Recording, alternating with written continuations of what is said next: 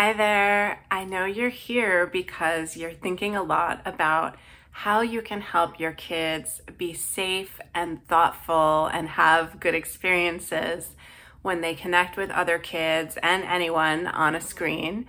And probably a lot of you have questions about just screen time in general and what's good for kids. So let's dive in.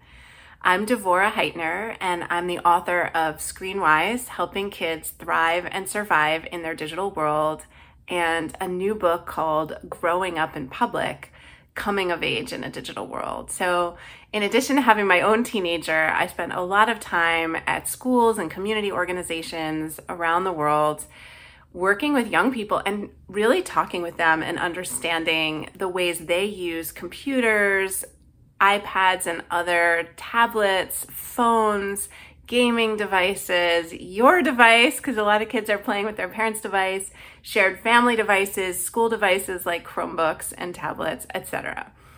So I'm here to share some strategies that can help you understand your kids' digital world and support them. First of all, there's a bunch of areas where most families are going to run into, let's say, conversations, maybe challenges with tech and screens. And the first one is just relationships. How are we relating with other people? Who are we relating to, right? If your kid is getting on Roblox, who are they getting on Roblox with? The same question with any server-based game, you know, your your Minecraft, your Fortnite, anything that kids are doing with other kids or with other players, you want to know who that is, including Google Classroom, right? Do they know the rules of the road, how to talk to other kids and teachers appropriately in Google Classroom? So, a lot of us think we can wait to have these conversations about how to relate to other people in the digital world until our kids get a phone, but then our second grader gets on Roblox, right? So, I think it really does need to start with who is your kid connecting with? Is it a cousin that they text from your phone? Is it getting on Roblox with friends? Is it getting on that Google chat with classmates?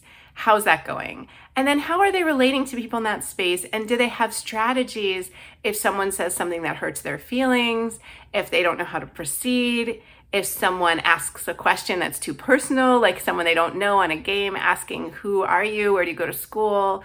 Do they know those kind of rules? Do they know it's okay for them to leave if they're playing an online game and someone says something really mean or uses a hateful word or just starts using bad language? as kids get older, we may not know all of their contacts, but it's still important that they know who all their contacts are. So even if you have a fifth or sixth or seventh or eighth grader and they have a phone, they should be in touch only with people that they know personally in real life. That's not an age where they should be texting, for example, with people they don't know. Another area that we need to help our kids understand is reputation. So I just spent the last five years working on growing up in public because our kids are growing up in public. So, do they understand that if they post something, it can be searchable under their face, under their name, even a handle that they use? So, we, it's really important to let kids know that we never want to put anything out there that's either just too personal, um, that they're not sure if they want other people to know about, or could be problematic, or something they haven't gotten permission to share, like something information about someone else or something that might be embarrassing for anyone, like a picture of your friends doing something silly or rude, like making a rude gesture. Those are things we don't want to put out there because it can harm our reputation. And a way to talk to kids about this that's not negative and not scary is I mean, feel free to tell them about a time you were going to hire someone at work and you Googled them and found something that made you, you know, have questions or made you think twice about giving them the job. That's fair. But we also want to talk about the positive side of reputation. We don't only want to scare kids with the bad stories about things going wrong, we also want to share with them some of the upsides of people who have shared something maybe on GitHub or LinkedIn and it brought them a good opportunity. Because what we want kids to understand is when we put things out into the public, it reflects back on us. So with younger kids, I, I talk a lot about does this line up? You know, does what you say about who you are as a friend line up with what you just said in the group text? And those are good ways to think about it. Um, if you see that your kid is, for example, texting and they've said something that maybe isn't so nice, you could ask them, like, hey, do you see how I can see maybe you're trying to be funny here, but I also see how maybe this this could be taken another way. Do you see how this could be hurtful and help kids slow it down? A lot of times when we're interacting digitally and we do something that might harm our reputation, it's cuz we're moving too quickly. So just slowing down that interaction, helping kids think about it, helping kids move forward, that can be really helpful. Okay, so I've talked about relationships, I've talked about reputation. Now I'm going to mention self esteem. We live in a world where our kids can literally count their followers. I was not a popular kid in middle school, but at least I didn't have to walk around. I had three friends, but at least I didn't have to walk around with a number three on my t shirt. Now kids can actually, you know, see the number of followers that they and their friends have, which can lead to all kinds of issues. So, a huge thing we want to talk to kids about with followers is we want to really emphasize the difference between friends and followers, right? A friend is a reciprocal relationship. A friend shows up for you, you show up for them. You're happy to see that person. Our kids just need one friend. The research tells us, I mean, lots of kids want and have more friends than one, but if your kid has one friend, they're doing okay right? If your kid has no friends, then that it's time to work with school, with after school programs that they're in, with youth group, anything they're connected to to try to help them identify one kid that can be a potential friend and maybe work on the skills they need to help them build that relationship. But if your kid has a friend, that's a good thing and that's a great foundation for a great social life and it may be enough for some kids too. We don't we don't always know what our kids need socially. So it's really important that we don't get focused in terms of their self esteem on how many friends and let them get too focused on that. So when our kid says, I want to have a million followers, ask them, like, what would you say to a million people? Or do you think it might be a lot of pressure to have a thousand followers or 10,000 followers?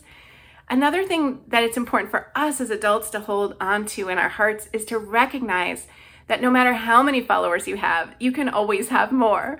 So it's not always as good a feeling as we think when we chase those numbers because you can literally go from 80 to 800 and then you see someone who has 8,000 and you're like, I don't have 8,000 followers. So what we need to do is give kids ways of having positive self-esteem that are actually not from social media, right? So doing your chores in your house, putting away the dishes, walking the dog, helping your younger sibling, those are actually ways to help kids build self esteem. We want to balance out that hunger for likes and followers that social media, frankly, fills all of us with and make sure that kids have real sources of self esteem in their life at home and at school and in their community. Another area, in addition to relationships, reputation, and self esteem, that comes up a lot in my own family and probably in yours is time management. TikTok and YouTube are bottomless pits for our time. There is no end to the amount of time you can spend. Video games are the same. There is no end, right? Even if you defeat the level, there's probably another level. There's a new character you can play as. Video games also, it's really hard to say, like, I'm done with that. Um, it's so important to give kids a sense of hey, this is designed so that there's no end. So you need to figure out the end and you don't want it to take over your whole life. You don't want your life to be TikTok. And the consequences of not sleeping, not doing homework, some of the things you'd miss out on if all your life was TikTok are pretty significant. So I think it's important for us to work with our kids to help them understand time management and frankly, how hard it is for us so we can even show them. I love to show kids the things I do, like setting timers, turning off the internet on myself, other techniques and strategies I use to help me with my time management because time management in the age of digital things is actually really challenging, right? So these are some, some areas that our kids are dealing with. Another thing about growing up in public that's really important to think about is that every day is picture day for our kids. So, one really important strategy that I'm going to suggest to every parent or caregiver listening to this video is that you start asking the young people in your life permission before you start sharing their picture.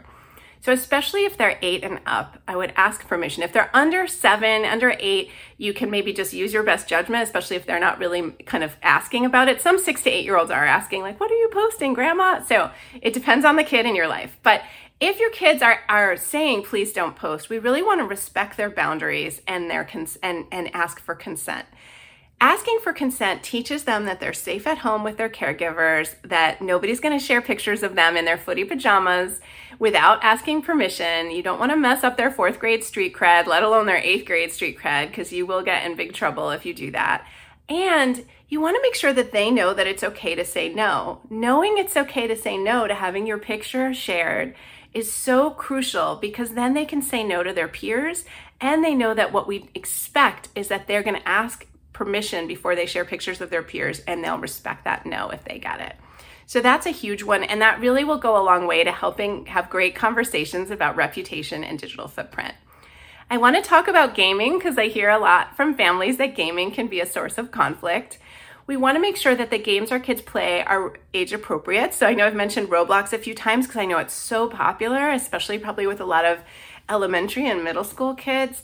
It's really important that we know what games within the Roblox suite our kids are playing. Some of them are very adorable, like there's ones about adopting animals and other things. Some of them have some violence, but it's still pretty tame, I would say. I would consider fighting with lightsabers to be at a different level than like a realistic shooter game, for example. Everyone's choices are going to vary on this, and obviously depends on your kid. But any server based game, the biggest question is, and by server based game, I mean a game that you play on the computer where you're networked to other people. You're not just playing with the kids who live in your house or who are over visiting.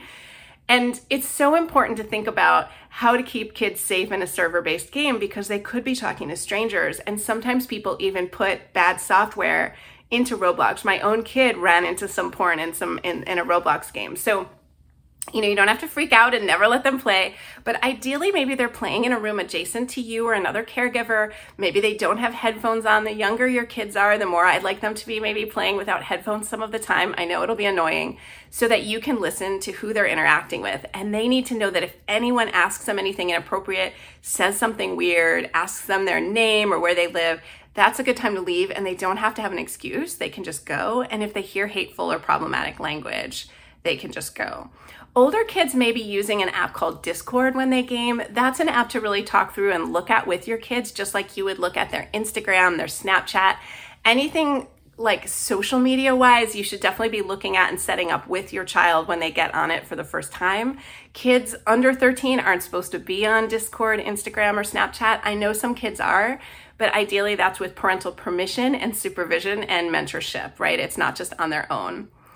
Um, Another big idea I want to share with you before we wrap up today is just when we look at kids' use of screens in general, I want us to be thinking about are they creating or consuming? And is that balanced? And is their use of tech balanced with other things in their life, right? Are they getting enough sleep, for example? If you make no other rules about screens in your home, I really hope that you can think about taking away the connected devices at night so kids can get some sleep, especially at those earlier ages. If your kids are about to go to college, then sure, maybe they need to learn to self regulate at night. But most middle and elementary schoolers and younger kids, cannot really be expected to self regulate around things that have internet access and texting access to friends overnight. And we know that sleep is so crucial to our kids' physical and mental health. So we really want to make sure that they're getting their sleep. Um, I'd love to just share with you one or two other quick tips, and then I'm always happy to answer questions on Twitter or Instagram. If you want to reach out, I'm at Devorah Heitner, PhD on Instagram, for example. Um, another place that a lot of kids can get tripped up in addition to games or can need some parental support is around texting. So, before we even let our kids text, it would be good to go over some common scenarios that come up with texting, and especially with group texting, making sure that kids know it's okay to get out of a group text if it's getting mean or difficult and that if they, they have other options. If a group text is getting overwhelming, they can certainly go to talk to some people from the group text more privately. They can have a sidebar chat, or they can come to you and show you what's going on and see if you have any ideas about how to help. In the long run, our kids are the safest if they can come talk to us about anything that's coming up online, whether it's someone on Minecraft saying something mean, whether it's a group text that's inappropriate, whether it's a friend who's pressuring them to share a picture that they don't want to share. All of these things are scenarios that they will be safer and better off if they can talk with a caregiver and get some good advice from you. Ultimately, we want to be mentors to our kids in the digital age, not just monitors. We don't want to catch them doing the wrong thing as much as we want to teach them doing the right thing to, or how to do the right thing. And we want to really show them that we care about them. And a huge piece about of that is just putting our own phones away, making sure we're listening, making sure we're modeling thoughtful tech behavior, and that we're just in the conversation with them on a daily basis about how tech can make our lives better. And when it's making our lives worse, it's time to put it away. Thank you so much.